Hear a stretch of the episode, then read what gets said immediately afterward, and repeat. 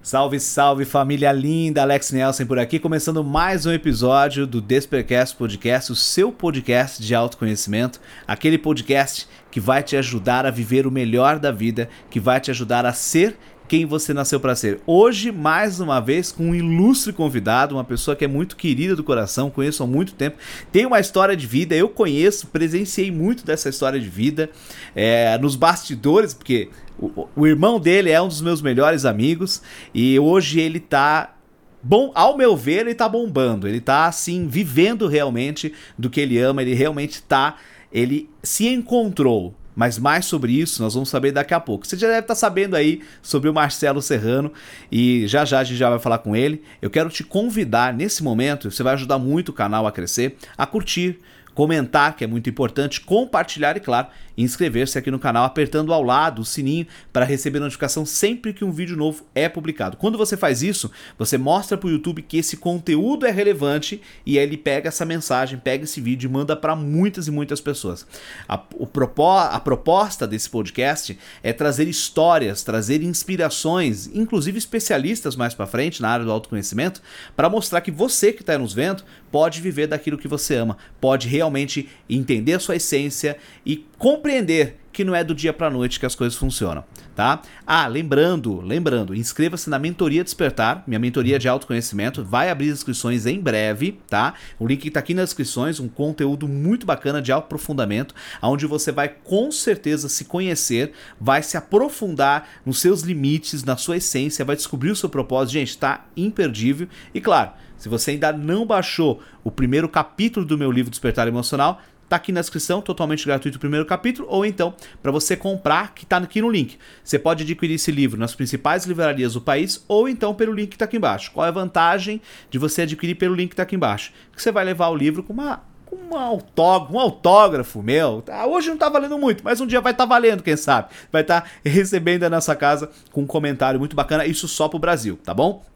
E, obviamente, Vamos agora para a nossa entrevista sem delongas aqui. Vamos para a nossa entrevista que tá show de bola. Eu quero apresentar para vocês o Marcelo Serrano, ele que hoje é consultor. Deixa eu até pegar aqui porque eu ia falar uma palavra, eu ia falar um negócio e eu já ia falar errado. Ele é mixologista e consultor de bares. Marcelo, seja muito bem-vindo ao Despercast. É uma honra ter você aqui com a gente.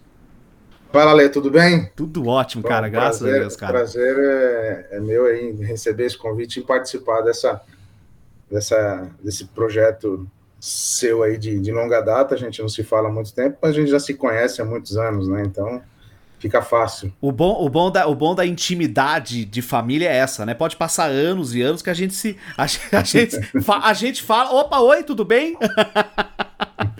Marcelo, é. conta pro pessoal quem é Marcelo Serrano e o que é um mixologista, é, o que é um consultor de bares, porque para quem não sabe, o Marcelo hoje ele tá na UOL, ele vive na UOL, gravou comercial de um produto dele, se eu tiver enganado você me corrige, com a Mariana Ximenes, né? Então assim, não é, é é uma pessoa que assim tem uma história de vida e que trabalha em algo que eu acredito, posso estar enganado, que poucos conhecem. Mas assim, está crescendo no Brasil. Marcelo, quem é? Eu sempre começo com essa pergunta. Quem é Marcelo Serrano? Cara, é difícil falar de você mesmo, né? Então, Marcelo Serrano é um, um garoto de 44 anos, né? Guerreiro, é, muito família, é, que nasci em São Paulo, criado em Bragança Paulista, que sempre desbravando desafios, né? Meu sonho era de, de criança era jogar futebol, ser jogador de futebol. Isso não aconteceu, e aí a gente vai desbravando a vida, o que aparece pela frente, né? É, hoje eu trabalho na área de bares, nem imaginava que seria isso lá atrás, né? E gosto muito dessa parte de criações, de é, é, drinks, né? Na realidade, hoje, mas é, também na parte de gestão, né? Então, eu estudei bastante continuo estudando é, a parte de, de, criação, a parte de bar, que todo mundo acha que bar é ir lá e, e beber, né? Fazer a bebida e vender. É, só que assim, tem um outro lado, empresa, né? Então eu continuo estudando a parte de criações e, e, a gestão também, né? Porque como é que vai fazer um bar dar dinheiro, né? O bar só tira dinheiro dos outros, né? Mas como, é que ele se, como é que ele se mantém, né? Porque é tudo muito caro, né, cara? As bebidas são caras, as comidas são caras, então assim, como é que fazer uma, um bar virar uma empresa que dê trabalho para muitas famílias e gere receita para sobreviver e continuar é, continuar andando, né? Atuando, né? né, no mercado, né? É, Sobreviver. Então, então, Marcelo é um trabalhador, gosta de esportes, gosta muito da família, muito família. Isso é verdade. Muito simples, muito simples, muito humilde, mas que consegui aí um certo sucesso na minha área, né? De onde eu venho aí 22 anos agora trabalhando em bar, né? Tirando os, os outros é, 20 que eu estava é, praticando esporte, né? Então são 22 anos na área de bar e restaurante. Já. Ah, foram 20, 20 anos trabalhando é, dentro do esporte e depois e 22 anos como, como consultor de bares, mixologista, é isso? É, praticamente, né? Porque eu tô com 44, então 20 anos, eu 22 anos eu desde que eu nasci eu jogava futebol. É verdade. e daí eu parei com 22 e comecei a minha carreira de bar com 22. Então são Cara, uma... metade, metade, aí na bar e restaurante. Uma, uma coisa que é interessante que eu, eu lembro, né, é, dessa, eu lembro de quando você jogava bola e até para a galera entender é, o seu propósito, né, quando você a sua, a sua visão de vida era fazer carreira dentro do futebol, né? E você se empenhou com isso. se eu não estiver enganado, você chegou a fazer parte do Bragantino ou não? Sim, né? Sim, sim. Eu nasci em São Paulo, aí com cinco anos eu fui para Bragança, e aí eu já comecei nas escolinhas de futebol em Bragança. E aí eu passei pelas categorias de base do Bragantino, e aí até eu estudei aí tudo, e aí com 15, 16 eu já saí de Bragança para tentar carreira em outras cidades, em outros clubes, né? E até chegar na Inglaterra com 20, 21 anos, 22 anos, eu fui até a Inglaterra para tentar a vida lá. Ah, então você, você foi para a Inglaterra jogando futebol? Jogando futebol. Ah, jogando tá. futebol. Tá. Eu achei na época que você tinha ido para a Inglaterra depois que você havia se machucado e aí você foi para a Inglaterra. Não, mas você já foi para a Inglaterra jogando. Então você foi, você foi jogar na Inglaterra, é isso? É, fui tentar, fui tentar a carreira lá, que aqui estava meio difícil, é, as portas estavam bem fechadas, né? E aí fui tentar a carreira lá. E lá eu joguei ainda um ano. Você jogou, ah, você jogou em que time lá? Cara, eu joguei um time de, de pequena expressão para tentar um, um, um, acompanhamento e depois pular para um time de maior expressão. Mas aí nesse ano eu me machuquei. Aí nesse ano eu tive que fazer cirurgia e tudo mais. E aí eu encerrei a carreira de futebol. Mas como eu tinha já é, é, já tinha ficado esse ano na Inglaterra e eu gostei muito de lá, então eu voltei para o Brasil, fiz a cirurgia, me recuperei e aí eu voltei para a Inglaterra para para fazer qualquer coisa, porque não, dizer, não tinha trabalhado. Você né? percebeu, vida... você percebeu que lá tinha uma oportunidade. É, porque a minha vida toda eu passei no Brasil jogando futebol. Não, não tinha outro trabalho, não sabia fazer outra coisa, né? Então eu falei, poxa, já que eu estou na Inglaterra, eu vou eu vou começar do zero, eu vou começar aqui mesmo, né? Então, eu me joguei lá, e aí coincidiu de eu começar a trabalhar no bar, com um amigo meu. E aí, desde então, não parei mais. E aí você começou. Voltando lá, quando você jogava, só, só um detalhe. Você, quando foi para a Inglaterra a primeira vez, você já falava inglês, não? Não, nada. Você foi cruzão, com a cara nada, e coragem. Nada. Eu tinha viajado algumas vezes para passeio, mas nada assim. Foi aprendendo na cara e na, na coragem lá. Foi... Encarando, encarando frio, encarando Chuva. novos desafios, deixando de lado a família tudo mais, né? Todo mundo de uma hora para outra, você se desliga totalmente e cai no mundo. Quando você resolveu sair do Brasil e ir para lá, né? E você, eu conheço você e, e sei quanto você é família, quanto você preza isso. Como é que foi não saber falar inglês, deixar a família, ir para um, um país totalmente desconhecido, Como é que. O, primeiro, o que, o que qual foi o estalo que você falou, não, eu vou? O que, que você tinha em mente? Falou, não, eu vou, eu, eu, eu vou para tentar. Eu vou, porque eu vou lá na frente eu vou colher. Qual foi o pensamento que você teve, o impulso que você teve para falar, não, eu vou abdicar disso para ir para lá? Bom, é, desde pequeno eu quis ser famoso. Ah, né? Ser famoso, não. Eu quis fazer o que eu gostava, quero jogar futebol e, e automaticamente. A, a, fama que vem com isso. A fama vinha, né? Jogar até na seleção brasileira e tudo mais.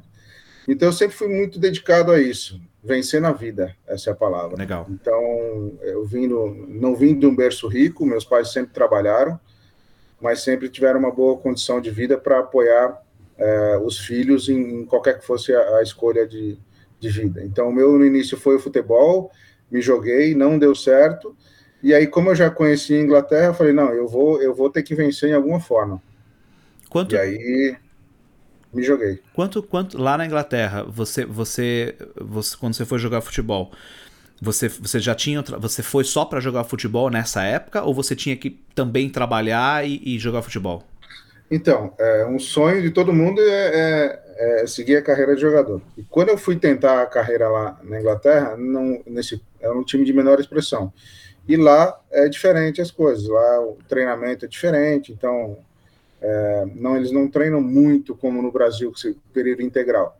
Ah, e o tá. time era de menor expressão, então é, chegou um tempo que meu pai estava me bancando ali para para manter esse, esse, tempo de adaptação, para entrar e assinar contrato e tudo mais. É, mas aí eu cheguei num, num, num, certo período e falei, não, não dá para ele ficar me bancando. É muito, além de ser muito caro, é, eu não quero isso. Já sou mais de 20 anos, né? Já não quero que meu pai fique me bancando mais. E aí eu comecei a fazer uns bicos lá, trabalhando de faxineiro e, e e alguma coisa assim, nesse, nesse ano jogando, né? Nessa época você já começou a trabalhar em bar, não? Não, não, não só fazia uns bicos com um amigo meu de faxineiro.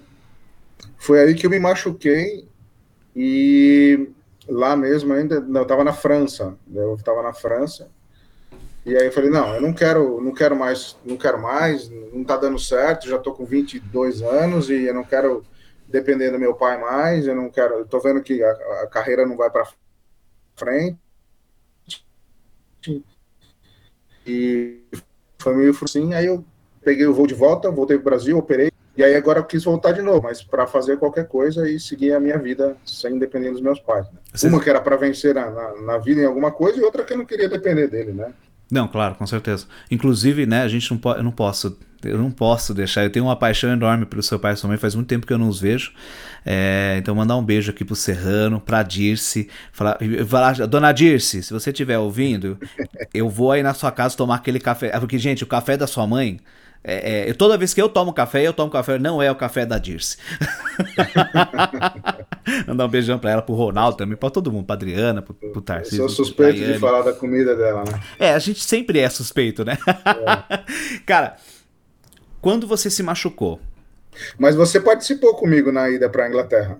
Eu participei? Não, não lembro. Participou, porque quando eu resolvi ir para a Inglaterra, eu precisava me preparar e eu estava sem clube, eu tava, não estava jogando. Foi aí que nós entramos na capoeira, porque eu precisava treinar. E aí nós se conhecemos na capoeira. Ah, é verdade, é verdade. Eu tava, eu tava treinando a capoeira para eu ir jogar. É verdade, você tava junto. Você tava, você tava junto, é verdade. Foi lá que você, a gente se conheceu, você, conheceu. você conheceu o Ronaldo. Aí foi Levei lá. o Ronaldo comigo, né, que era mais novo. É verdade. É ver... E aí eu fiz um ano de capoeira, com, sei lá, seis, oito meses, alguma coisa assim. Nossa, é verdade, e fui, cara. E aí eu já, já fui pra Inglaterra. E aí o Ronaldo e vocês continuaram. É verdade. Inclusive o Ronaldo, ele entrou. É, é, é eu entrei. Ele entrou, eu acho que eu entrei um ou dois dias depois eu entrei na capoeira.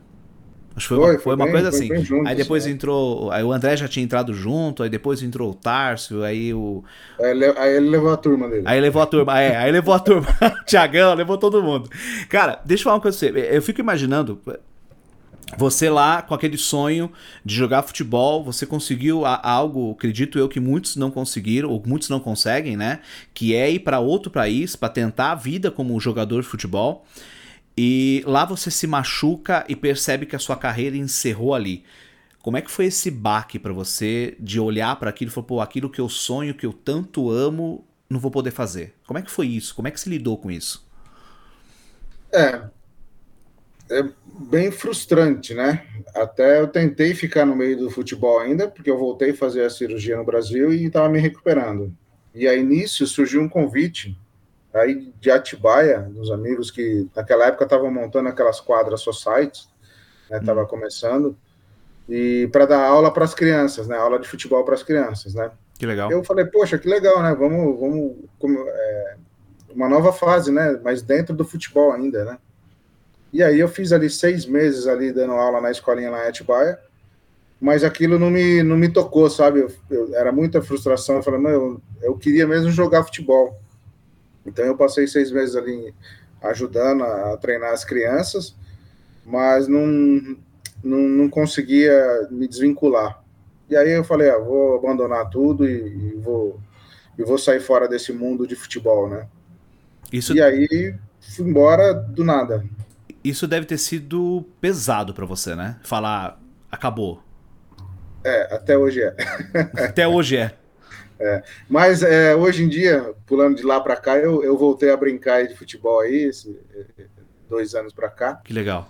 Fazia muito tempo que eu, não, que, eu não, que eu não jogava, então estou me preparando de novo, com 44, para brincar aí duas vezes por, ser, por Pô, mês, que bacana, né? Que bacana. Com, com, os mais velhos agora. Que bacana. Que Mas bacana. assim, é, larga tudo, né? Você larga os seus sonhos, você larga os seus pais, você larga a família toda, o irmão pequeno, o Ronaldo era pequeno, né, na época. Sim.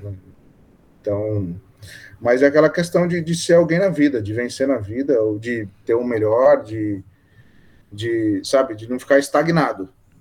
Zona de conforto para mim não existe. É, tá certo. Então, é, é, sempre. Eu fico em casa, às vezes, de folga, eu fico doido. É, eu também não consigo, não. Eu fico em casa, às vezes não tenho a fazer, eu começo a limpar a casa. É. Agora, tá quando você, quando você foi para lá, você, aí você voltou ao Brasil, você operou tudo, é, e você foi com a cara e coragem para lá, sem saber o que você ia fazer e foi tentar. Como é que você entrou? Né, você falou que seu amigo convidou para o mar, mas como é que você entrou nesse mundo e se tornou o que você se tornou hoje, né? Eu vejo você, pelo menos o que eu sempre vejo nas matérias, na UOL, nas colunas, você é uma referência na área da mixologia, na área de bares. É, acredito que eu posso falar também de restaurantes, não sei se eu, se eu tiver equivocado, você me corrige. É, como é que você chegou a ter isso? Como é que foi esse processo lá? Porque, pelo que eu entendi, não foi algo planejado.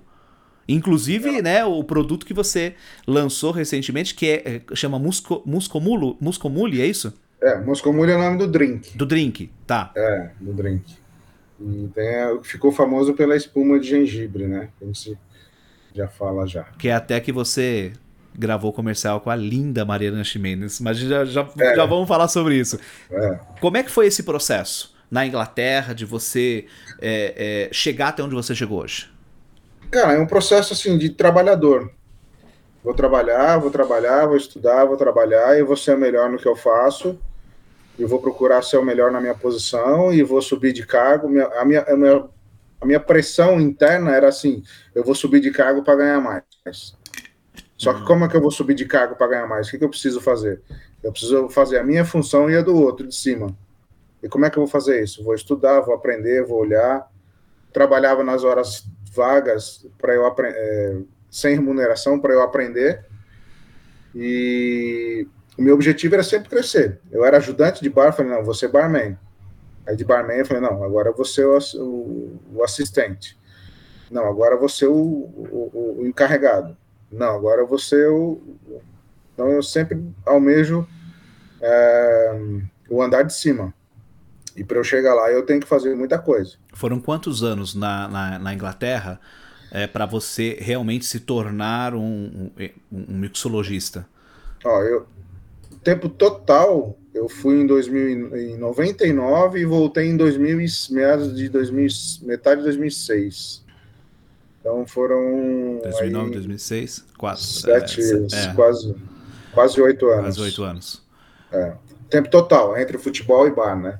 Quando você saiu da Inglaterra, você você já estava trabalhando. Bartender seria a palavra certa? Não.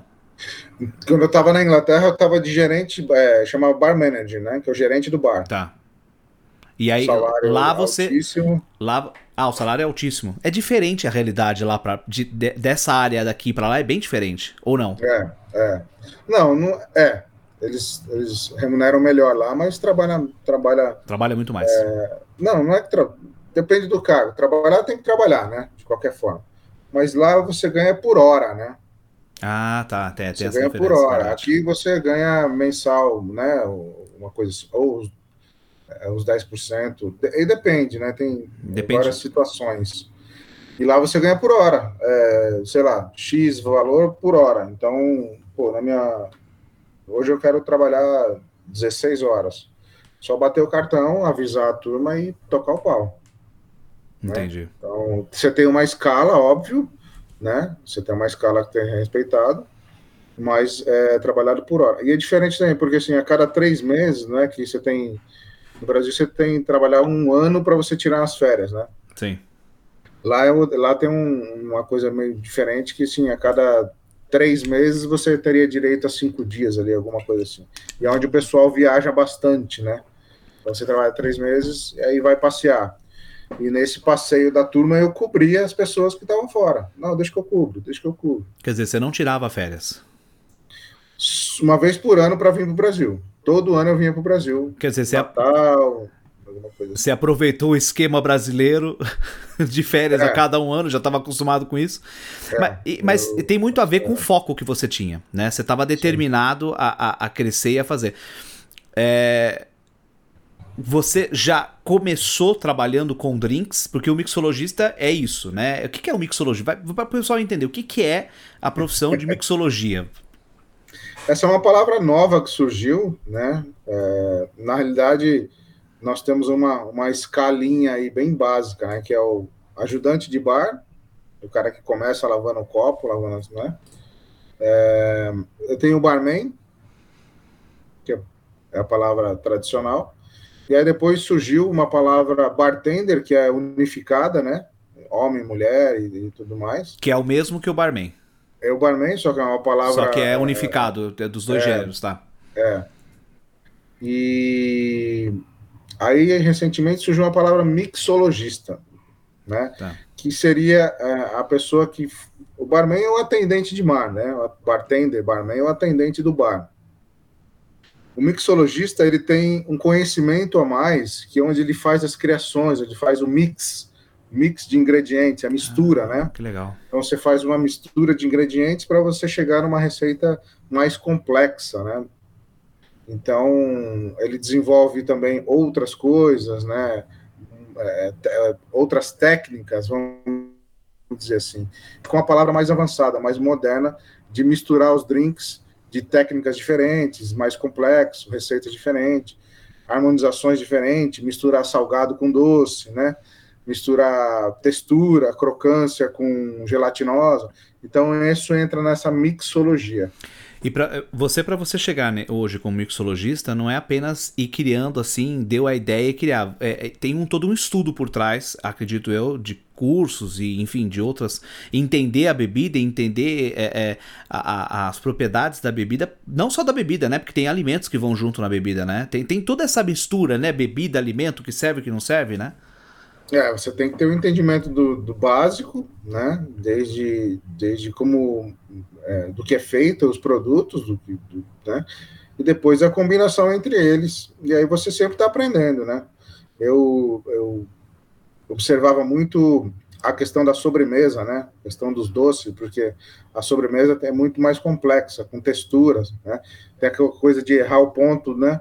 Ela desanda, maionese, errar o ponto desanda. Exato. Então, assim, isso tudo técnica e, e, e, medição, muito da grama. Se você tem que seguir a receita do bolo, senão erra, né?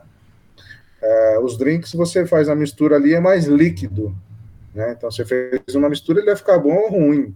Agora, numa uma receita mais complexa, onde leva outras técnicas, outras texturas, você tem que seguir a gramatura. Então, é, é uma sequência, é estudos, né? Como outra, como outra profissão. Você tem que estudar e se aprimorando na, nos ingredientes ali, o que faz, né? E dá coisa, muita coisa errada para dar certo. Para dar certo, também, né? né? Com certeza, com certeza, com certeza. O, é. Você está quanto tempo já no Brasil fixo? São eu voltei 2009, você falou, né? Eu voltei em 2000, meio de 2006, eu acho. 2006, 16. É. Tem um tempinho já. É, tem um tempinho já. É, é... São mais de 10 anos aqui no Brasil. Trabalha... E você voltou trabalhando com isso, foi para os bares de São Paulo. Como é que foi o desafio de você sair de uma realidade que você estava lá, lá em Londres e vir para o Brasil com uma outra realidade de ganho, acredito eu que de compreensão de bares, enfim, é, você chegou num momento em que era rico esse, essa profissão aqui ou não? Boa pergunta, cara. É, foi mais difícil voltar do que ir. Imagino. Muito mais difícil voltar do que ir. Uma, porque o ganho era diferente, óbvio, né? É, eu ganhava lá, quando eu voltei lá, eu ganhava 10 vezes mais. Então eu tive que me adaptar, mas eu tive uma preparação psicológica para voltar também. Para ir eu me joguei, para voltar eu me preparei, me preparei em todos os sentidos, mas mesmo assim muito difícil. Por que, por que essa preparação psicológica? Por que, que você teve esse insight de se preparar psicologicamente para voltar para o Brasil? Porque lá eu já estava estabilizado. Tá. Ganhando bem, né? É... Enfim, e aqui a realidade era outra, né? Como você perguntou. Os bares aqui eu não conhecia nada, como lá. Só que assim, vou, eu estou num, num lugar que eu já conheço tudo na minha área e voltar para um lugar que eu não conheço. É diferente de eu ir e me jogar uma coisa que eu não sei.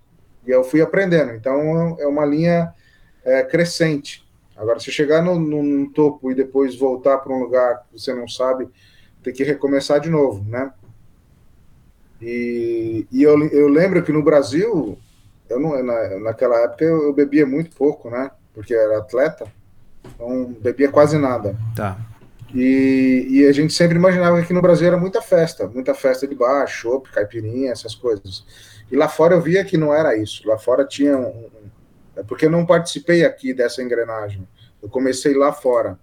Então lá fora eu via que bar não era só um bar, era uma empresa braba, entendeu?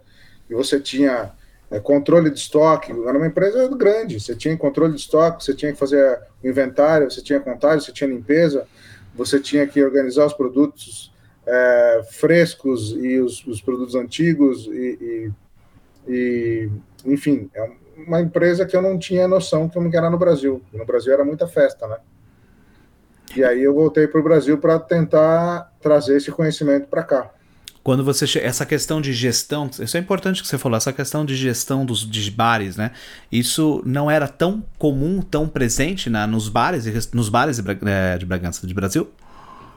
Esse conceito então, de gestão tinha, empresarial? Eu não tinha muita noção, né?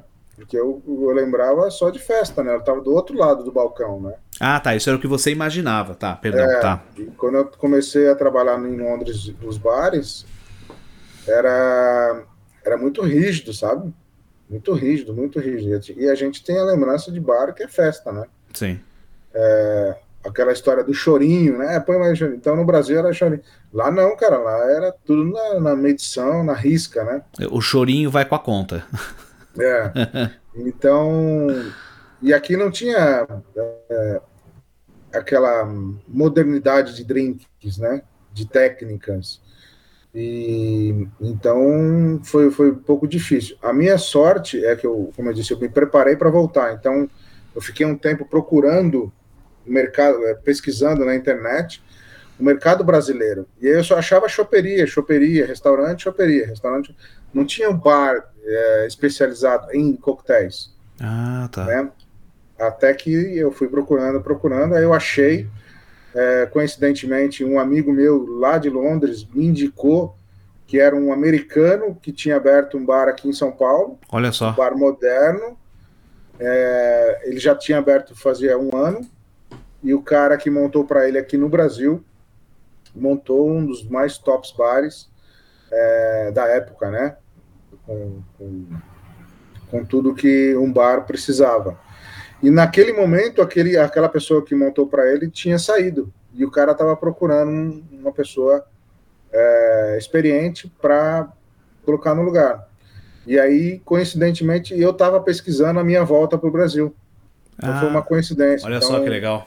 É, só que a gente entra naquela coincidência de trabalho ok, local ok, dá continuidade no meu, no meu estágio, né, no meu, no meu nível, só que a condição financeira era totalmente diferente, né? Eu morei de é, morei em, em, casa de amigos, né? Morei é, longe do trabalho, na casa do meu avô, que era bem longe, então eu fui me adequando ao próximo. Eu arrumei o trabalho, depois eu fui me virar de novo aonde dormir, né? Então eu estava morando na casa do meu avô, meus avós, que era muito longe, e a gente trabalha de madrugada, e, porra, chegar mais de madrugada ainda em casa, e perigoso, e, e cansativo. E aí eu vim mais perto, morar de, na casa de um amigo, é, passei três meses ali na casa de um amigo, perto do trabalho, para eu me reconstituir, né, para me reposicionar aí, até que eu fui me adequando ao salário, às coisas, e aí eu consegui, é, aí mudei de trabalho, aí fui contratado por, um, por uma outra empresa multinacional, que aí eu consegui um ganho um pouco maior, e aí conheci uma outra pessoa, um DJ, e aí a gente foi dividir apartamento, e aí eu fui começando a, a, a carreira solo aí, é, me virando aí no Brasil, né? Então, foi uma readaptação um pouco mais dolorida também, né? É, mas todo o processo pelo qual, pelo que, pelo que você passou, né? E é, é, muito legal você falar isso, porque é, muita gente tem aquele costume de julgar a grama do vizinho, a grama do vizinho é mais verde, né? Nossa, olha como o Marcelo ele faz sucesso, olha como o Alex tá bem, olha como fulano, não sei o quê. Mas as pessoas não, não acompanham o processo, não sabem o que foi que aconteceu para chegar aquilo, até onde está, né? E muitas vezes a pessoa quem olha de fora fala, ai, tá super bem. E aí você vai perguntar para você, fala, não, eu, eu posso até tá bem, mas não tô onde eu quero ainda, né? Então é legal passar isso porque eu vejo que muitas pessoas deixam de fazer o deixam de seguir aquilo que amam, aquilo que gostam, ou então deixam de, é, é, de tentar, né, de, de crescer na vida, justamente porque acreditam por N motivos que não é capaz, não merece, não tem mercado. O que eu escuto, o que eu escutei, na verdade, nessa pandemia, e ainda, ainda escuto, ontem mesmo eu escutei, é, ah, ninguém tá com dinheiro, ninguém tá pensando nisso. Gente, tá cheio de gente comprando, tá cheio de gente gastando. É, é, as pessoas estão fazendo. A, a, a, propósito, como é que foi para você esse período de pandemia, onde os bares fecharam? Como é, como é, é que foi lidar no, com isso? No início, no início foi um baque, né, total, porque é, um, é o meu ramo, né, de bar, restaurante, eventos, né. Então, no início foi um baque e eu estava entrando na primeira sociedade como proprietário, como empreendedor. Ah, você, che... primeiro, você, você chegou primeiro um... projeto. Ah, que legal, meu primeiro projeto como empreendedor, é como eu falo, né, que sempre subiu o degrau. Sim, sim. Então, quando eu tive a primeira oportunidade de ser empreendedor, de ter um, de ser sócio de um restaurante é, bem conceituado, num, num, ponto aqui em São Paulo, no Jardins, bem conceituado, é, seis meses depois veio, quando a gente estava começando a, a, a, se né, a crescer, a, a crescer ali, a, se estabilizar. Crescer não, mas se estabilizar. Tá. Aí veio a pandemia. E aí a gente teve que se virar é, com delivery, com entrega, com isso, com aquilo, né? E aí era mais comida, né? É mais comida, é. E, e tentei fazer é, drinks delivery também, mas não fechava a conta, né? Não tinha como. Mas, como tudo na vida, eu não paro quieto, então eu assinei alguns contratos aí de, de produtos durante a pandemia, e foi onde eu cresci muito, cara. O que, que é esses contratos de produto? O que, que, era, era, era representar, pra... representar produtos. Ah, para representar. Representar e criar produtos. Pô, que legal, que legal. Né? Então, não ficar somente atrás do bar. Então, é representar produtos, marcas de, de, de bebidas, né? É, como graças a Deus, no momento da pandemia, meu nome já era forte no mercado de bares e restaurantes, então as, as, bebidas também, as empresas de bebidas também procuraram se estabelecer de alguma forma. Então, juntamos forças com marcas de bebidas e aí consegui alguns contratos que tenho até hoje. Que e legal. consegui é, sobreviver na pandemia. E digo mais, cresci na pandemia. Cresci muito na pandemia, tanto de aprendizagem é, interna, de trabalho. É, e, cara, é, é,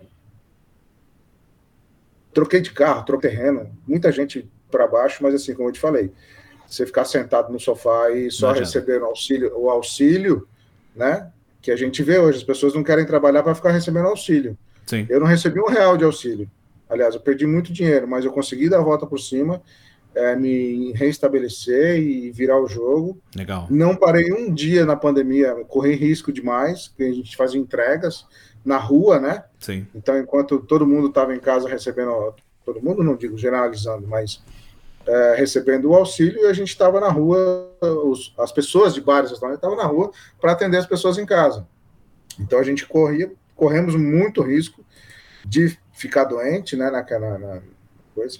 Eu, felizmente, fui pegar Covid só agora o mês passado. É isso que eu ia te perguntar. Já tinha, já tinha tomado vacina, foi bem leve meu Covid, não, fiquei em casa só uns dias, mas fiquei na rua o tempo todo trabalhando e correndo atrás. Cara, eu vou te fazer uma pergunta que eu acho que todo mundo já passou por isso. Você teve vontade de desistir até o momento de hoje? Você teve vontade de desistir de jogar tudo pro alto e falar foda-se isso aqui, eu não quero saber disso, vou tentar outra coisa. Você teve algum momento nessa trajetória como, né, é, da Inglaterra, como começando trabalhando com as bebidas nos bares, até você chegar onde está hoje? Teve momento em que você falou, não aguento mais, não dá, ou não, você não chegou a olhar, você não chegou a passar por esse tipo de episódio?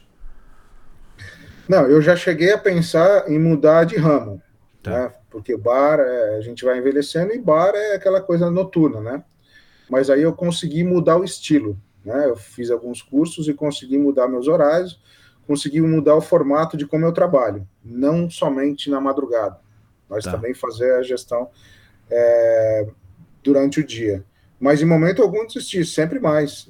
Sempre mais. E acabando de falar com você aqui, a gente vai para a rua e vai, e vai, trabalhar. Vai fazer as coisas e vai fazer acontecer. E vamos trabalhar. E vamos, vamos, vamos fazer acontecer e, e correria total. Óbvio que quando essa pressão na cabeça aumenta é, de, de, de, de, preocupação, essas coisas. É, eu moro em São Paulo hoje, né? Então, daqui para Bragança, onde meu pai mora, é uma hora e pouquinho, né? Então, não preciso pegar o avião e viajar o viajar dia inteiro. o dia inteiro, então, é. Eu vou lá, eu vou lá ver eles e, e me recupero ali. E aí volto, volto reenergizado para a Grande São Paulo aqui e seguir em frente. Enquanto eu tiver saúde, estou por aqui. É, é, é, é, esse, isso é, é, muito bacana, né? Você mesmo diante da pandemia, meio diante de. Até eu acho legal, eu acho legal o que você falou, porque é, você conseguiu enxergar dentro da tua área um, outras oportunidades. Mas isso aconteceu porque você conhecia profundamente a sua área. Então, quer dizer, você. É, talvez uma pessoa de fora, né? Quem tá de fora, pensou, ah, bar acabou né? Com a pandemia, né? Bar acabou, restaurante acabou. Restaurante até vai, mas bar acabou. Balada acabou. Por quê? É noite. É. Mas você, dentro da tua área, você conseguiu ter essa visão é, estratégica, uma visão, inclusive, empreendedora e de vou continuar, vou continuar, eu não vou cair. Né? A sua mentalidade ajudou muito nisso. E aí você encontrou um outro meio dentro da tua área, quer dizer, aproveitando já toda a bagagem que você tem, e, e, isso talvez tenha sido, é o que você falou, né? Isso foi o, talvez o trampolim para você crescer mais ainda, né?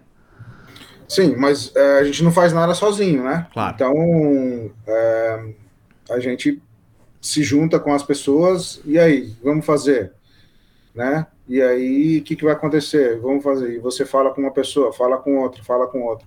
Você tem que se mexer e, e chegar a algum, algum lugar, né? E também tem a luz divina, né? Tem a luz divina que sempre coloca as coisas no nosso caminho. É, às vezes você está procurando um lado, mas a luz vem do outro, né? Sim. Então, assim, você tem que estar tá aberto a, a, a isso para dar sequência, né? Porque se chega aqui e você não está preparado ou vira as costas, você perde o trem. É. O trem passa. Exatamente, exatamente. E não adianta depois é. ficar culpando, Deus não me ajuda. Mas eu, mas eu, mas me abalou muito, mas me abalou muito. Eu não parei, mas eu precisei fazer é, é, algumas terapias aí. Eu precisei, eu precisei de ajuda, pedi ajuda. Né? Legal. Eu precisei de ajuda, pedi ajuda. É, e aí eu consegui me, me, me estabelecer aí, me, me acalmar e, e dar sequência. E dar sequência. É, mas eu precisei de ajuda. Precisei de ajuda de terapeuta, precisei de ajuda de outras pessoas, precisei de ajuda do mercado para ver o que, que, a gente ia fazer, reunir com outras pessoas para o que, que nós vamos fazer, o que, que vamos. Tem coisas que não deram certo, tem coisas que deu certo, então tem que fazer, né? Você só vai saber se vai dar certo ou não fazendo. Sim. Você tocou num ponto importante, né? O pedir ajuda, o que é muito difícil para muitas pessoas, né? Pedir ajuda. Para você, em algum momento, foi difícil falar, tô, principalmente na questão emocional, tô precisando de ajuda? Foi difícil para você ou foi uma coisa tranquila? Cara, eu não tenho vergonha nenhuma em pedir ajuda, velho. Tem amigos meus que falam que eu sou folgado. Porque eu peço, cara, se eu não sei fazer, pô, como é que faz? Sabe? Às vezes eu fico. Como é que faz? Como é que eu vou fazer? Como é que eu vou ali? Sabe? Se eu não perguntar, eu não vou saber. Hoje tem o Waze, né? Você sabe que Sim. põe no endereço ali, você chega. Agora, senão você tinha que parar as pessoas na rua e perguntar onde que é a rua tal. Verdade. Como é que eu chego na rua tal? Verdade. Né? Então, assim, eu não tenho vergonha nenhuma, não. E, e pergunto mesmo. E também, quem me pergunta, eu respondo tudo que eu sei. O que eu não sei, não tem jeito, né? Dá, Mas, né? Eu compartilho tudo que eu sei. Antes, não tem... é, é, é, muito legal você falar isso, porque eu espero que as pessoas estejam nos ouvindo e vendo. É, porque aqui vai para o YouTube, vai para o Spotify, vai para o Apple Podcast, enfim, vai para as principais plataformas de podcast também. Mas é, é, é, importante essa, essa questão, não ter vergonha de pedir ajuda. É uma coisa que eu trago há muitos anos, né? O não a gente já tem. É. A gente já tem o não. É, é muito fácil, é muito fácil achar culpados, falar não, é. né? E dizer que não dá. Mas tentar, buscar é muito mais complexo. Então é muito mais fácil fazer o que é complexo, o que o, é muito mais fácil falar não do que é. não vou tentar, não dá, o país está quebrando, ninguém tem dinheiro. Cara, e a pior tentar. coisa é dar desculpa, sabe? A desculpa quebra a gente, desculpa quebra a gente. Desculpa, ficar dando desculpa, você tá por dentro, sabe que você tá errado, ou sabe que não fez a coisa, e fica dando desculpa. Não, poxa, errei, mano. Errei, vou fazer de novo. É, você errou por, é, é, por querer ou errou sem querer, não tem jeito. toca, toca o balde. Olha para isso e vê o que é. é olha para frente e fala, cara, vambora, vai. Eu, o que passou, passou. Obviamente que você tem uma, uma, uma ressaca moral aí, uma né, um arrependimento ou uma frustração, uma tristeza, mas não adianta nada ficar sentado, né? É, mas são justamente essas ressacas morais, né, até que você falou, que fazem a gente crescer, né? Quando a é. gente para e fala, cara, errei porque eu fiz merda, é a hora que a gente põe o rabinho entre as pernas, vai lá, pede desculpa e fala, bom, o que, que eu fiz errado, como é que eu posso melhorar, como é que eu posso fazer diferente, o que, que eu não vi que eu tenho que ver agora, e a experiência né? A experiência que a gente vai adquirindo. Antes da gente falar do, do, do da Mariana Ximenes, do Muscomule, do, do tudo, né? É, é, qual foi o maior desafio que você enfrentou na sua carreira com bares, desde da Inglaterra? Qual foi o maior desafio que você enfrentou? Que você fala, teve um grande desafio? Eu sei que o processo é um desafio, mas teve algo que você falou, cara, isso aqui é uma coisa que me, me impactou naquele momento, além da pandemia? Cara, é... Desaf... os desafios, quando eu. É... Os desafios que eu tinha anos atrás eram diferentes que eu tenho hoje. Tá. Então, aqui no Brasil teve um. Teve, na minha chegada, tinha uma. Uma premiação, né? As premiações dos melhores, né? Os melhores do, do Brasil. E eu entrei nessa, eu ganhei uma sem querer, né? É, a primeira, a primeira premiação foi sem querer, porque foi recompensa do trabalho que eu cheguei no Brasil e vinha realizando, né? Então foi foi um, foi um reconhecimento melhor bartender, melhor carta de coquetéis é, natural. Que legal. Só que depois disso eu entendi o mercado brasileiro, que todo, todo ano tinha essa premiação dos melhores do Brasil. Hum. Foi aí que eu falei, virava o ano eu tinha esse, esse planejamento, essa meta de ser o melhor. Então eu começava, quando eu ganhava o prêmio, eu já virava a chave e começava a trabalhar para o próximo prêmio.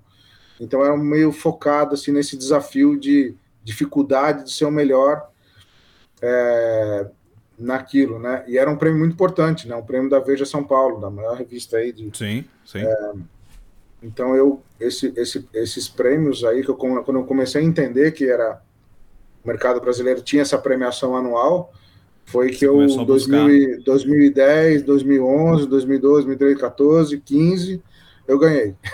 Que legal, que bacana. Que Porque bacana. eu ficava focado nisso, né? E aí depois, eu, hoje eu passo por um outro momento, que eu não preciso ser o melhor. Eu tenho que me fazer o melhor. No dia a dia, né? No, no, é. no... Mas foi importantíssimo, porque era uma meta. Eu bati essa meta e mudei a meta. Legal. É, então, minha meta hoje é outra, mas eu, a meta que eu, é, que eu pretendia no passado, eu, eu consegui. Né? Então, a meta que eu quero hoje, eu estou em busca ainda. Não, e, e, e é até legal que você falou, né? É, eu acho que essa, isso é, é, muito impactante que você fala, né? É, eu tenho que ser o melhor. E é até legal para as pessoas que estão vendo e ouvindo que ser o melhor não quer dizer que você vai passar por cima dos outros, não quer dizer que você vai ser soberbo, não quer dizer que você é melhor do que os outros, mas é ser melhor naquilo que você faz, entregar o melhor que você tem. É, porque se você tem as mãos, se você não só as mãos, né? Se você tem os recursos, você tem que fazer. É. Né?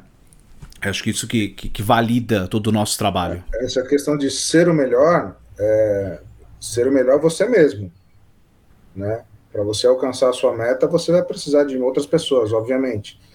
Aí, se você ser o melhor no que você faz, é, já é um caminho para você dividir com a sua equipe o sucesso, né? O que te fez ser o melhor no que faz? Além da prática. Trabalho em equipe. Trabalho em equipe. Trabalho em equipe, sempre. Dedicação no trabalho, obviamente, e o trabalho em equipe. Toda vez que a gente ganhava, é a equipe que me levantou, sabe? A equipe que abraçou a minha ideia e corremos junto. Legal. Inclusive, eu tenho o meu, o meu braço direito, ele está comigo desde quando eu voltei para o Brasil. Oh, que legal. E a gente carrega as pessoas, assim, no elas acreditam no que você acredita e vai junto e vai junto. Até hoje a gente está junto. É, tem outras pessoas também, mas o Leandro ele é o, a pessoa que abraçou a minha primeira ideia lá atrás. Ele era ajudante de bar também. aliás, ele não era nem no bar, ele trabalhava no hospital. Olha só. E aí ele veio trabalhar comigo como ajudante de bar para lavar copo, lavar chão.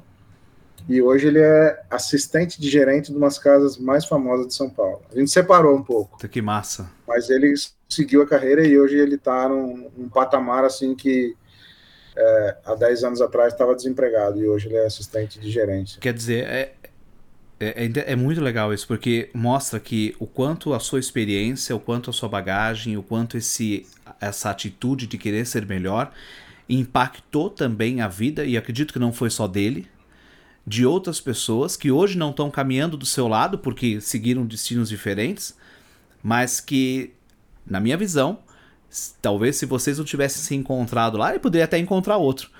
Mas encontrou uma pessoa como você que ele pode olhar para trás e falar: Olha, eu tô aqui onde eu tô porque o Marcelo, um momento, passou na minha vida e, e me ajudou, me ensinou. É, é, isso é a gente, a gente tem uma visão que muitas a gente não, muitas pessoas têm uma visão que algumas profissões, né, ou algumas coisas que a gente faz, elas não são cabíveis de ajudar o outro. Ah, como é que você vai ajudar o outro a beber? Você vai deixar o outro bêbado? não. Não, você. É, é porque é uma é a mentalidade que a pessoa, algumas pessoas acabam tendo, né? Ah, o que, que um bartender vai oferecer? É que as pessoas estão olhando pro macro. Mas quando vê os bastidores, é exatamente isso que você falou. É exatamente isso que você colocou. Olha só, a caminhada que você teve com Leandro, né? Que você falou, seu amigo, né? Isso. O Leandro. E o cara agora tá muito bem. E você fez parte dessa história, você fez parte disso. E, e não só isso, ele provavelmente agora está impactando a vida de outras pessoas, de outros profissionais que trabalham no meio à volta dele. Então, quer dizer, o quanto uma boa ação que a gente faz, o quanto isso se espalha. E a gente nem percebe. A gente nem é. percebe. Por isso que você, tá, você que está vendo agora aí no YouTube, você compartilha isso daqui, porque além de fazer o canal crescer, você ajuda muito mais gente, ajudar essa é. mensagem a chegar a muito mais gente. Oh, é, como eu falei dele, também eu tenho outros nomes que me ajudaram a estar tá aqui nessa Com certeza, também. com certeza. Agora, eu quero pegar um pouco mais fundo. É, Devagar, hein? Devagar, devagarzinho. Devagarzinho. quem foi. Quem foi ou quem foram, né? As suas maiores influências é, e apoio para você ir. Vai. Vai tentar. Vai fazer. E inclusive de você querer ser o melhor, de você lutar pelo melhor. Você tem dúvida? Você me conhece minha família. Ah, eu tô né? perguntando de sacanagem mesmo. Você tem dúvida? É que você conhece minha família. Eu tô perguntando como se eu não conhecesse. Eu tô perguntando, o pessoal não conhece. Eu tô perguntando de, saca, de sacana mesmo. Ah, não tem dúvida nenhuma. Meu pai, velho. Meu pai, que eu e ele contra, contra tudo e contra todos. É, minha mãe também, óbvio, mas minha mãe não queria soltar o. O pequeno. O, o pequeno, meu pai com dor no coração. Meu pai vai, vai, vai aonde for, me levava onde tinha que ir desde pequeno para jogar, me levava para Campinas para jogar. E aí minha mãe não aguentou, e aí se rendeu, né? É, porque o sonho do meu pai também, né? De jogar futebol. Meu pai machucou o joelho. Ah, eu não, não, teve... não, sabia. O seu pai, o seu, é. Era o sonho do seu pai ser, ser jogador de futebol também? também. Meu pai não sabia. jogava e machucou o joelho muito novo também. E naquela época ele começou a trabalhar em só que ele não tentou a carreira de jogador, ele jogava porque gostava, né? Tá. Mas o sonho dele também. E aí, quando eu nasci, ele, desde pequeno, ele desde cinco anos, quatro anos que eu, que eu, que eu tô nessa, nessa de futebol. E depois do futebol, ele vai, vai de novo, vai de novo, vai embora. A gente teve uma.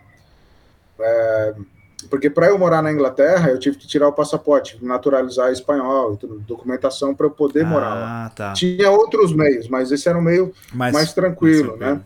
Com a descendência espanhola.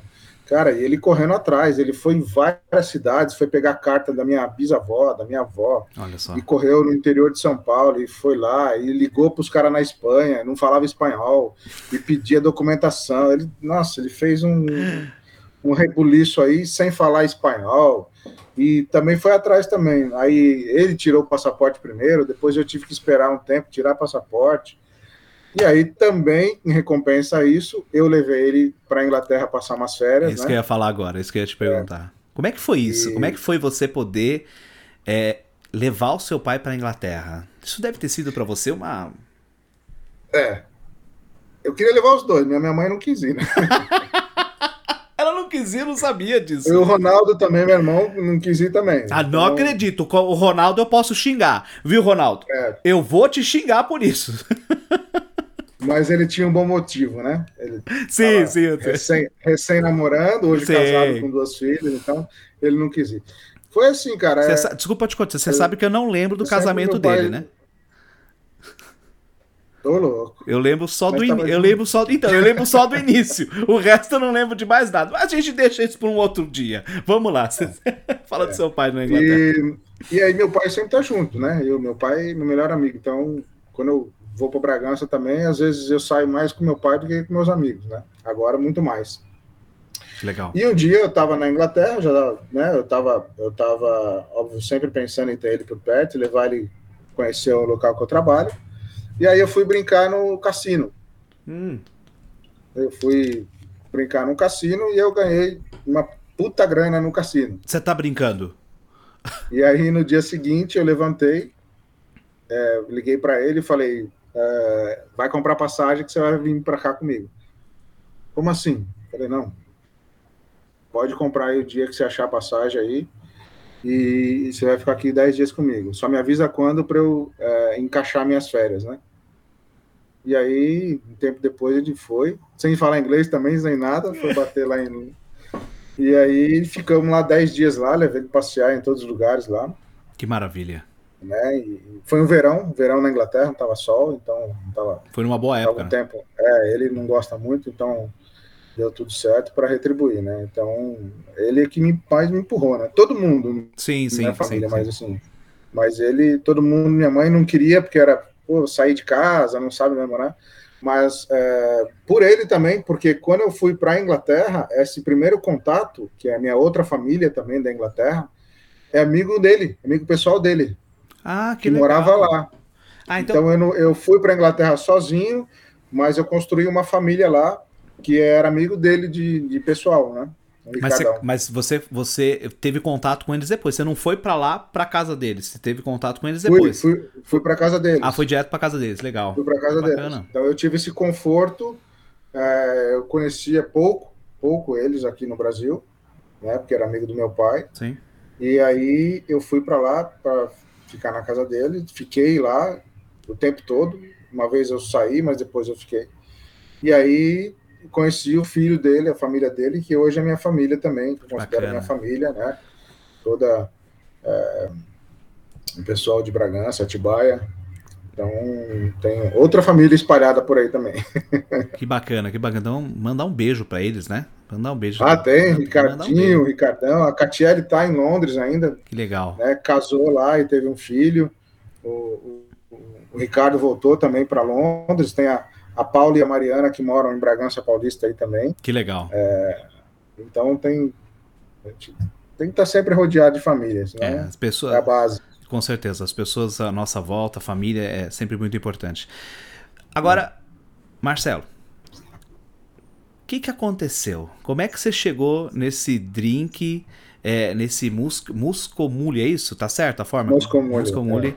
É. É, como é que você chegou nisso? Como é que aconteceu? É, aí teve, né, teve é, o comercial da, com, a, com, a, com a Mariana Ximenes.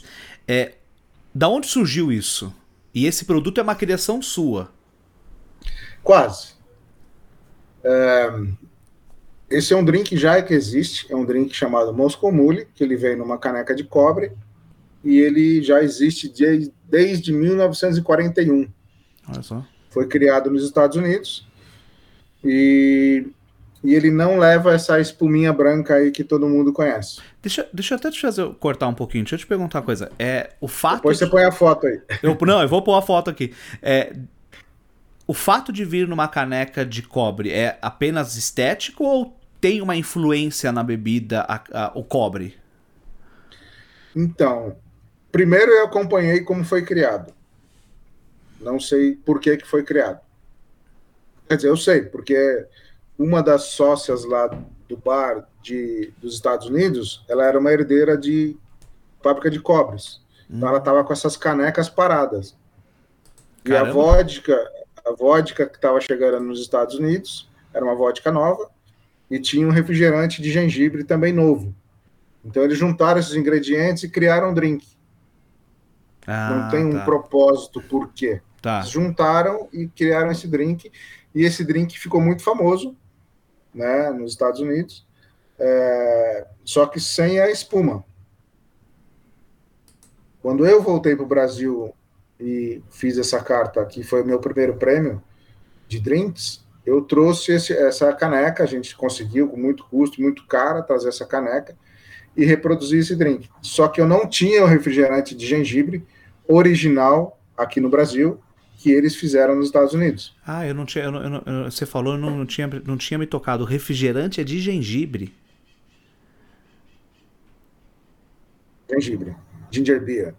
Então, quando eu fui criar esse drink, eu me dei conta que eu não tinha esse refrigerante no Brasil. E aí, nas pesquisas, nas técnicas, na minha experiência de muitos anos lá fora, aí eu Vou, olhei para o mercado brasileiro, olhei grandes chefes de cozinha fazendo a espuma. E aí eu criei essa espuma, tentei essa espuma, que era uma textura diferente, uma coisa mais moderna, uma técnica mais moderna, e deu certo. E aí eu fiz esse drink e deu muito certo. E explodiu no Brasil inteiro. Há quanto tempo são, faz isso já? Você são 12 anos. São 12 anos já que esse drink faz sucesso. E muita gente acha que o Moscou Mule é minha receita. Ele é uma releitura. Tá, entendi. E muita gente não conhece o drink original. Entendi. Além de ficar esteticamente bonito, ele é mais gostoso e tem uma textura de espuma. Então, ele explodiu com uma questão é, complexa, né? Com visual, com aroma, com sabor e com textura. Então, é, são 12 anos aí que ele tá na, tá na mídia aí sucesso. Tem, Mas a espuma... até a tatuagem dele aqui. É, eu vi, eu tava vendo. Eu vi depois que colocou no Instagram. O, o, é. Achei o máximo. Mas a espuma faz 12 anos também, não? A espuma, é a espuma também faz 12 anos. É, eu, quando, eu, quando eu coloquei ele no meu cardápio há 12 anos atrás, já coloquei com a espuma. Ah, que legal. Mas ainda, mas não era a espuma da forma como ela é hoje, no sentido assim, é, porque ela, hoje ela tá, ela, ela é em lata. Você fazia manualmente a espuma ou não? Como, como é que era? Ah, tá. Ela é uma espuma num sifão, que é um sifão de, de, de chantilly, de soda, é uma peça que faz o creme. Ah, não é na mão. Tá. Não é na mão. É no, é no sifão. Eu também tenho desenhado ele aqui. Ó. Ah, que louco, que louco, legal. É, e é uma peça que coloca gás nele e ele vira essa espuma. E o ano passado é, tem uma empresa Mist que começou a trabalhar essa, essa parte da espuma para porque essa peça é uma peça muito cara. Tá. Tem gás, ela é um pouco perigosa, então é uma manuseio, é, manuseio assim mais o sifão, você mais, diz, né? É, o sifão, manuseio mais é, mais perigoso, mais complexo, né? Então a Mist veio com uma, com uma proposta para a gente criar uma. É, na verdade, ele estava em processo de criação para criar uma espuma em lata para que chegasse na casa das pessoas mais fáceis, né? Que não precisasse hum. comprar o sifão, não precisasse manusear o sifão, uma espuma pronta de tão sucesso, tão estouro que foi esse produto, né? Esse drink. E aí eles me convidaram para participar desse, desse, desse controle de qualidade. Que legal. Para assinar a espuma deles bem próxima da minha.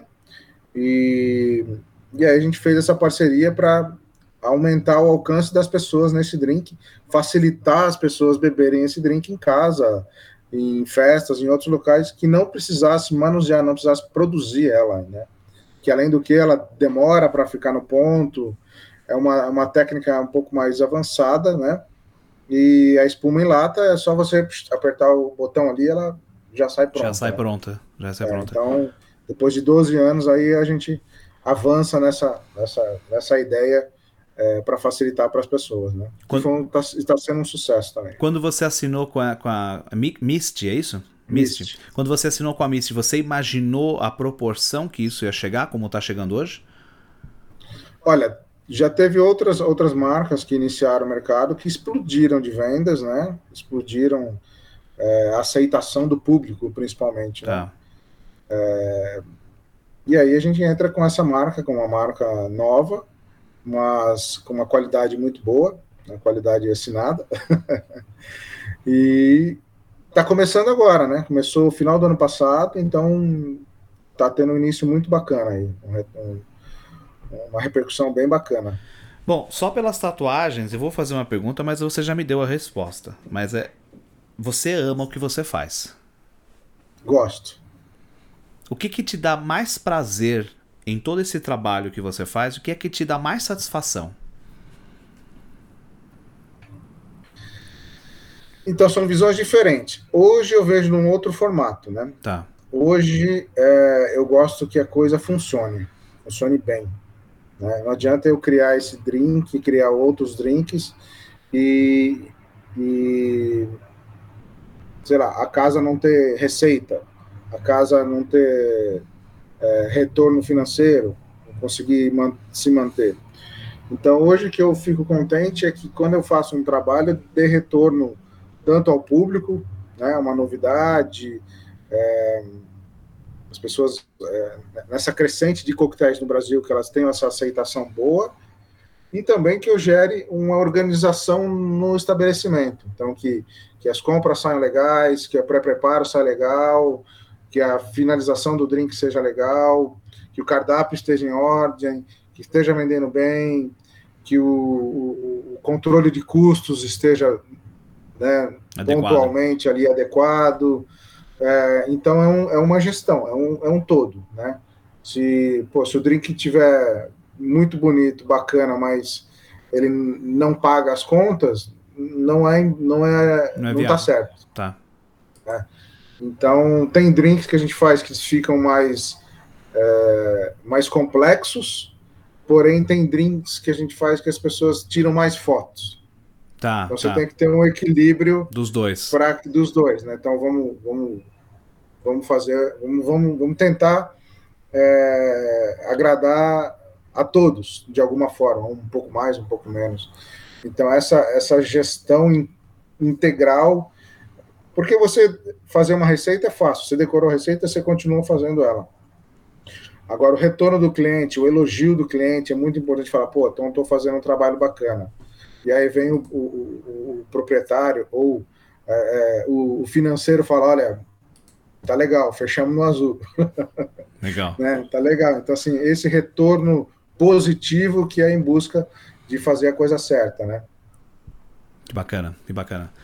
É, como é que chegou agora? Eu brinco da Marina Ximenes, né? Eu sei que ela, foi, ela, ela entrou como garota propaganda, creio eu, né, da marca. Mas como é que foi essa essa experiência de ali gravar um, um, comercial com a Mariana Ximenes, porque acho que não foi só um comercial, né? Tem todo um contexto por trás, né? É um programa. Tem um, progr é um programa. É o programa então, dela? Que programa é, que é esse? É, eu felizmente conheço várias várias pessoas aí no, ao longo da carreira, né? Até mesmo em Londres, aí eu conheci vários atores, atrizes, ah, que legal. jogadores, então eu conheço bastante gente. Tenho aqui até um, um autógrafo do Paul McCartney, que ele fica aqui no quadrinho. Ah, você tem que dá pra ver. coloca na, na sua frente, na sua aí. Aí. Não dá pra pegar? Ah, é, porque se você colocar contra a parede, se você colocar contra a tua cara, dá pra ver. É. Caramba, cara. Então eu, felizmente, eu Pois. Eu conheci algumas pessoas, algumas celebridades. E aí chegou o seguinte: é, uma, dessa, uma dessas empresas que eu estou trabalhando, de vodka, é, eles estão fizeram juntamente com a GNT um programa com a Mariana Ximenes, chama-se Happy Hour com Mariana Ximenes. Ah, um programa que, que tá, está no ar com, com a GNT toda sexta-feira às 21h30. E cada sexta-feira ela faz um drink com algum bartender e com alguns amigos dela. Hum, happy hour, né? Tá, tá, entendi. Faz um happy hour. Então ela pega os amigos, faz o happy hour e ali destaca algum drink. E um desses drinks é o Moscou Mule. Né? Que legal. E ela foi gravar, a gente gravou junto é, um tempo atrás. O meu episódio não passou ainda, então não sei quando vai ah, passar. Ah, não passou ainda? Eu ainda não. Ah, que legal. Que ainda não. Então, acho que no próximo mês aí, alguma sexta-feira vai passar. Que bacana, que legal, que legal. E, mas aí a gente fez umas fotos antes, né, uns takes aí para pra gente. Para já ir soltando para a galera ver. É. Mas é sempre bem simpática e, e, foi, foi bem legal com ela, né? Ela é, ficou lá a tarde toda gravando com a gente, então. Que legal. É, é gostoso, é gostoso. Bacana. Cara, você, já, eu lembro, você falou, eu já tinha me lembrado que eu lembro que eu te perguntava muito, né? Quem que você tinha conhecido, deixado de conhecer, até jogadores de futebol, né? É, eu lembro que você já tinha me comentado lá em Londres, né? Que você tinha conhecido em Londres. E a, a naqueles momentos, acho que aqui no Brasil também, você teve muito, você, conheceu essas pessoas, mas você não, você estava ali creio eu que servindo elas no sentido de fazendo um drink ou, ou, atendendo ou falando alguma coisa do tipo. E agora, nesse momento, não. Você, claro, você serviu, você criou, mas ali você estava com uma referência, como sendo. Você, o seu, a sua postura ali era diferente, era de um especialista na área. Como é que é isso para você?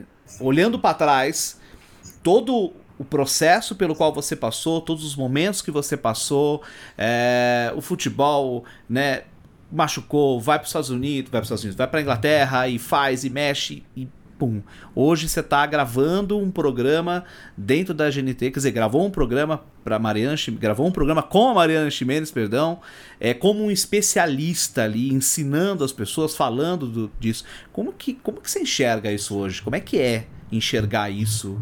Qual é a sensação que você tem? Então, é onde a gente almeja né, o crescimento, né? Então, você tem ali o nervosismo de estar ao lado de uma pessoa famosa, né? Imagino.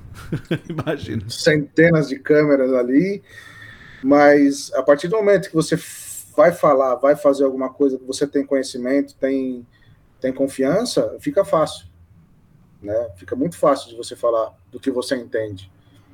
Agora, como são os atores, né? Que é difícil pra caramba decorar texto, mas se o cara tem habilidade de decorar o texto, ele fica frente a frente com a câmera e é vai tranquilo, tranquilo. Com certeza. A partir do momento que você sabe o que você está falando, tem confiança no, no seu trabalho, é, dá um nervosismo ali, na, óbvio, né? Com as câmeras, e aí erra, e volta, e corta, e erra. Ah, não fala isso, não fala isso, fala aquilo, né? E, mas é, é tranquilo, é tranquilo desde esse momento, ainda mais. É, como é que eu posso falar?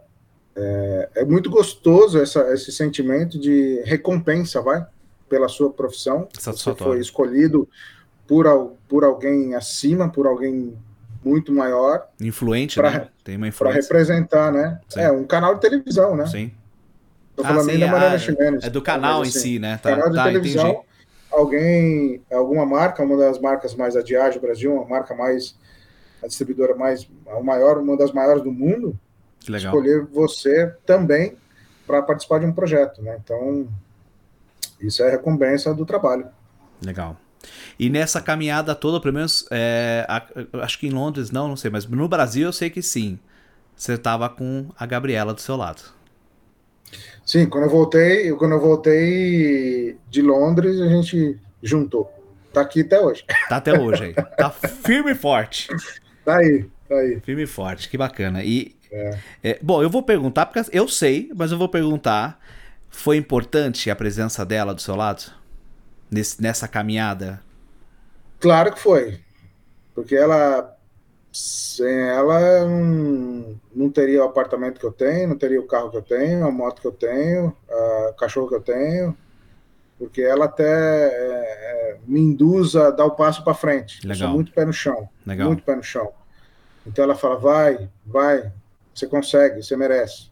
Daí eu falo, puta merda, eu não queria fazer isso, né? Mas ela fala, vai, vai, vai, você merece, você fez tudo isso, então, carro, casa, puta, não, vamos devagar. Não, vai, vai, vai que vai dar certo. Aí eu tenho que correr atrás, né? Porque se ela tá, se ela tá apoiando, né? Quem sou eu para falar não, né? É, é, vai, vai. Viagem, sabe? Viagem que a gente é, viajou para um lugar muito bacana. Pô, não, não vamos não, é puta, muito caro, vamos fazer outra coisa. Não, vamos, merece, merece, vamos. Legal. Vamos, vamos fazer, vamos fazer e tal. Ela é muito família também, né? A gente ajuda muito as nossas famílias, né? Então, pô, preciso ajudar minha mãe, ajudar meu pai, vamos ver meu pai, vamos ver minha mãe. É, vamos. Não, putz, pô, tem dia que a gente faz um bate-volta em Bragança, aí vai de manhã e volta à noite, só para almoçar aí com eles. Aí chega em Bragança, ela vai para casa da mãe dela, eu vou para casa do meu pai, separa e dorme separado e depois, né, um pouco, aproveitar um pouco de tempo que da a gente família. tem com a família. E estamos aqui. É, é, é, é, muito importante quando a gente tem alguém do nosso lado, né? Uma, uma parceira ou um parceiro do nosso lado que, que nos, nos incentiva, né? Eu, eu, eu vou dar um beijo para Gabriela aí. Tô, eu falei, vou, eu vou aproveitar um gancho eu preciso falar da Gabriela. Principalmente porque a minha vida noturna era um pouco corrido, né? Imagina. Ela entendeu desde pequeno. Ela compreendeu esse processo, início, né? né? Porque se eu tivesse solteiro nessa, nessa caminhada aí, não sei não. É, vamos deixar isso para um outro episódio. Vamos deixar isso para um outro episódio. Mas eu, eu tenho que falar, não posso deixar é, é, mandar um beijo pra ela, ela, ela é fantástica. Eu perguntei de propósito mesmo pra, pra, pra você falar mesmo dela. Você falou: olha, fiz uma homenagem pra você, viu? É. tá me devendo, hein, Gabi? e não só isso, né? É muito bacana porque eu, eu digo que hoje eu faço o que eu faço, eu trabalho com, com o que eu gosto, é, porque eu tenho do lado a Olivia, uma esposa fantástica que me apoia. Ela, ela é isso. Vai, faz, mas não tem nada a ver. Vai, faz. vai, vai. Então eu falo. Não, que... e fica brava com as cagadas que a gente faz. Né? É claro que fica. Fala, Aí, né, tem, tem que segurar. Não, tem que segurar, mas é, é, é para mim, a Olivia na minha vida é um grande equilíbrio. É o que me impulsiona. É exatamente para você. É, é o. Vai, Vai lá, para com é. isso, né? Um... Impulsiona e que breca também. É, ultima, a, a, no início ela mais brecou do que impulsionou. É.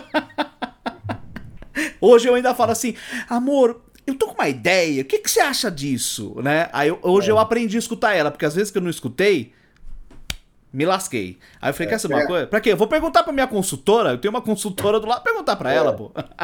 Tem, tem a Chanelzinha também por causa dela, né? Mostra a Chanelzinho, pra vocês que não conhecem a Chanel. Vocês estão preparados tá... pra uma beleza linda? Tá dormindo aqui no meu pé. É, deixa eu pegar ela. Pega, pega ela.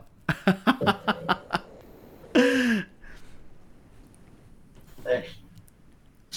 Coitado, tá dormindo. Garantir ver na televisão. Você tem que colocar ela bem na frente do seu corpo, tá? Senão vai desfocar. Olha lá, olha lá, olha, beleza. Eita! Tá dormindo. Olha a Chanel. Olha lá. Tá dormindo. Olha lá. É. que linda, que linda que ela é. Que linda.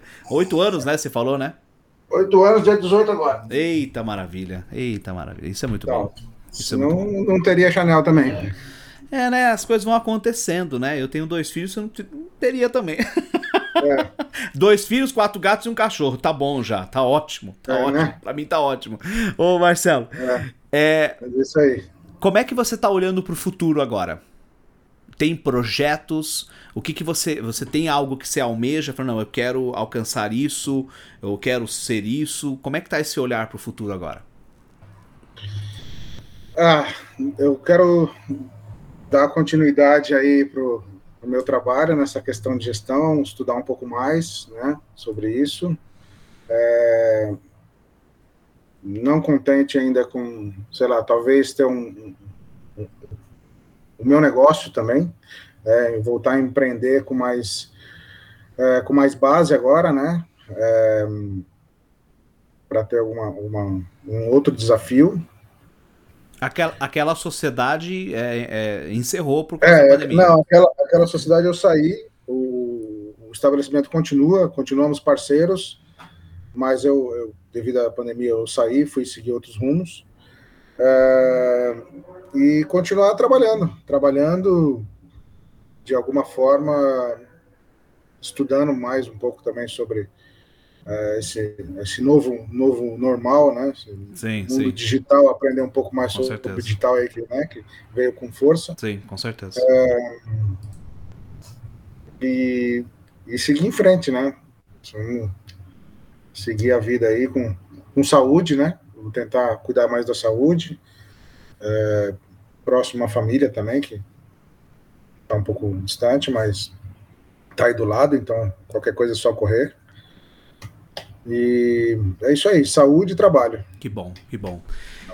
Marcelão, para quem está nos vendo e nos ouvindo, qual que é qual que é o conselho que você diz tanto para aquele que é jovem, tanto que aquele que passou por algo parecido com, com, com a sua história, que teve um, uma carreira encerrada, que sonhava e deu a volta por cima, quanto para aquele que tem a sua idade, 23.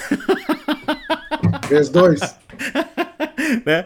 Para você, aquele que tem a sua idade, que tá nos 40, 45, 50, é, 60, 70, enfim, para aquele que quer começar de novo, que quer mudar de vida, que quer dar a volta por cima, qual é o maior conselho que você aprendeu e que.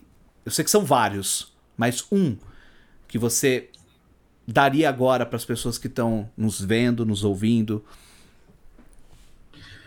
Putz, é... a vida é uma só, né? Quer dizer, aqui agora. Então, eu não sei amanhã. Não sei se é... Por que não aproveitar agora, né?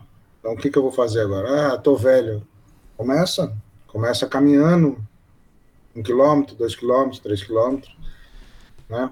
E aí você vai sentir muito mais energia para trabalhar em uma outra coisa, ou até mesmo para limpar a casa, né? Por exemplo, eu não consigo limpar a casa, tô, tô cansado. Então, assim, tem que começar. Começa devagar, e dedicação, foco, querer, né? Você tem que querer. Eu quero eu quero ficar mais velho com saúde para eu poder desfrutar. Desfrutar do quê? Não sei, da vida, da minha família, dos meus pais, de alguma coisa, do meu trabalho. Então, é, querer, querer hoje. Querer, aí tem que fazer. Ah, eu quero viajar, mas se eu não trabalhar para pagar a viagem, não vou. Fato. Eu quero ver meu pai em Bragança. Se eu não pegar o carro e ir até lá, eu não vou ver ele. Como diz, como diz Cortella, é... a vaca dá leite. Mas se você não for lá tirar o leite, ela não te dá o leite. Né? Muito né? boa, muito boa. Essa, essa do Cortella. Você quer o leite, você tem que ir lá tirar. A vaca tá ali. Você tem que ir lá tirar o leite dela. Exatamente. Então eu, eu, eu, eu sigo muito esse. Tem dia que você dá meio com preguiça, né? Mas, mas vai. Mas, é, mas se você quer, tem que ir. É, e é aquele detalhe, né? Se você tá com preguiça, você, vai, você não vai ter leite no dia.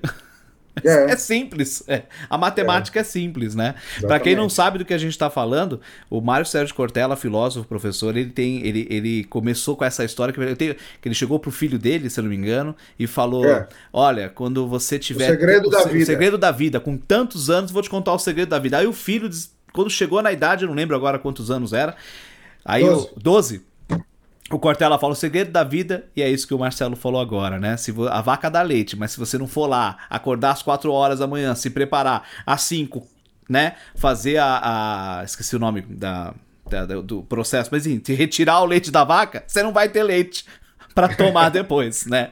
É. é, mas é isso mesmo, é isso mesmo.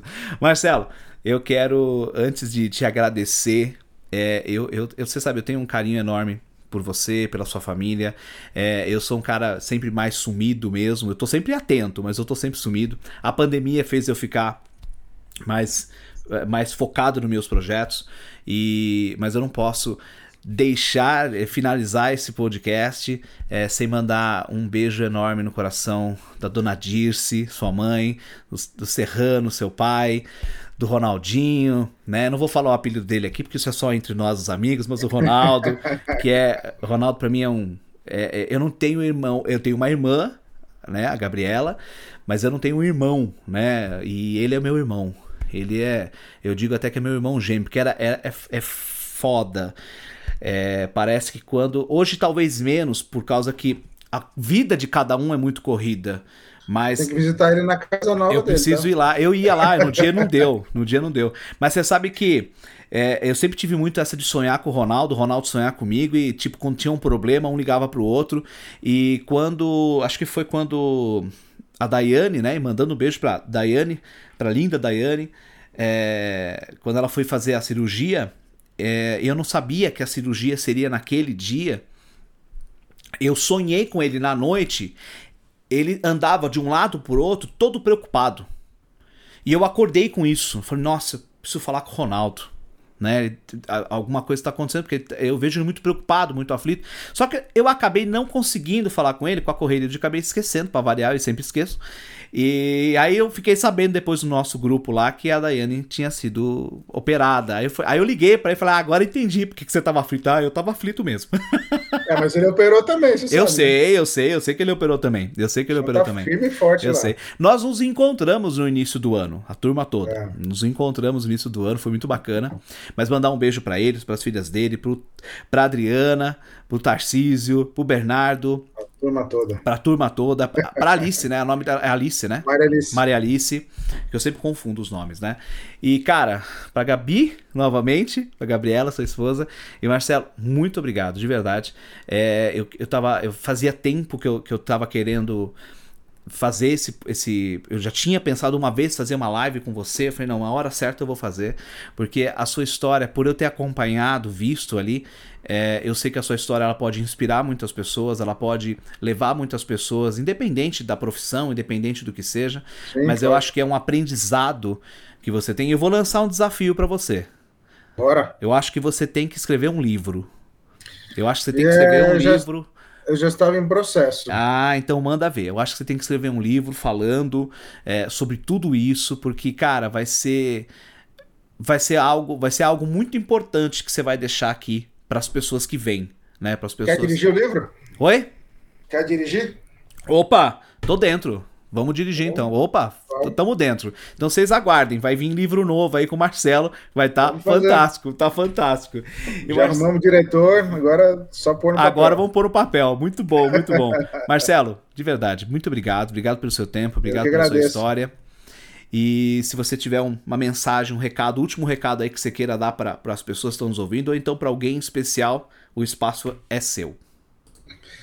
Cara, muita saúde a todo mundo, né? Muita saúde a todo mundo aí que consiga passar por essa pandemia, né? Que não acabou ainda, mas é, muita saúde que o resto a gente corre atrás, né? O, o, a frase tradicional, né? Ou como Cortella fala, né? A sorte segue a coragem, né? É, então. Vamos ter saúde e coragem. Exatamente, exatamente. Muito bom, muito bom. Pessoal. Valeu pelo convite, obrigado aí. E quem sabe a gente se encontra em breve aí em Bragança. Vamos sim, vamos encontrar sim, vai ser um prazer enorme. Vou mandar, vou mandar depois você me passa o endereço, Quero. vou mandar o livro para você. Quero pessoal. sim. E para você que está nos ouvindo, que está nos vendo, muito obrigado por, por participar aqui comigo e com o Marcelo de mais um episódio do Espercast Podcast. Lembrando que esse é o seu podcast de autoconhecimento que vai te ajudar a ser quem você nasceu para ser, para você viver o melhor da sua vida. Eu deixo um beijo aqui no coração de todo mundo, que Deus abençoe vocês e lembre-se, seja quem você nasceu para ser. Até mais, pessoal. Um grande beijo. Tchau, tchau.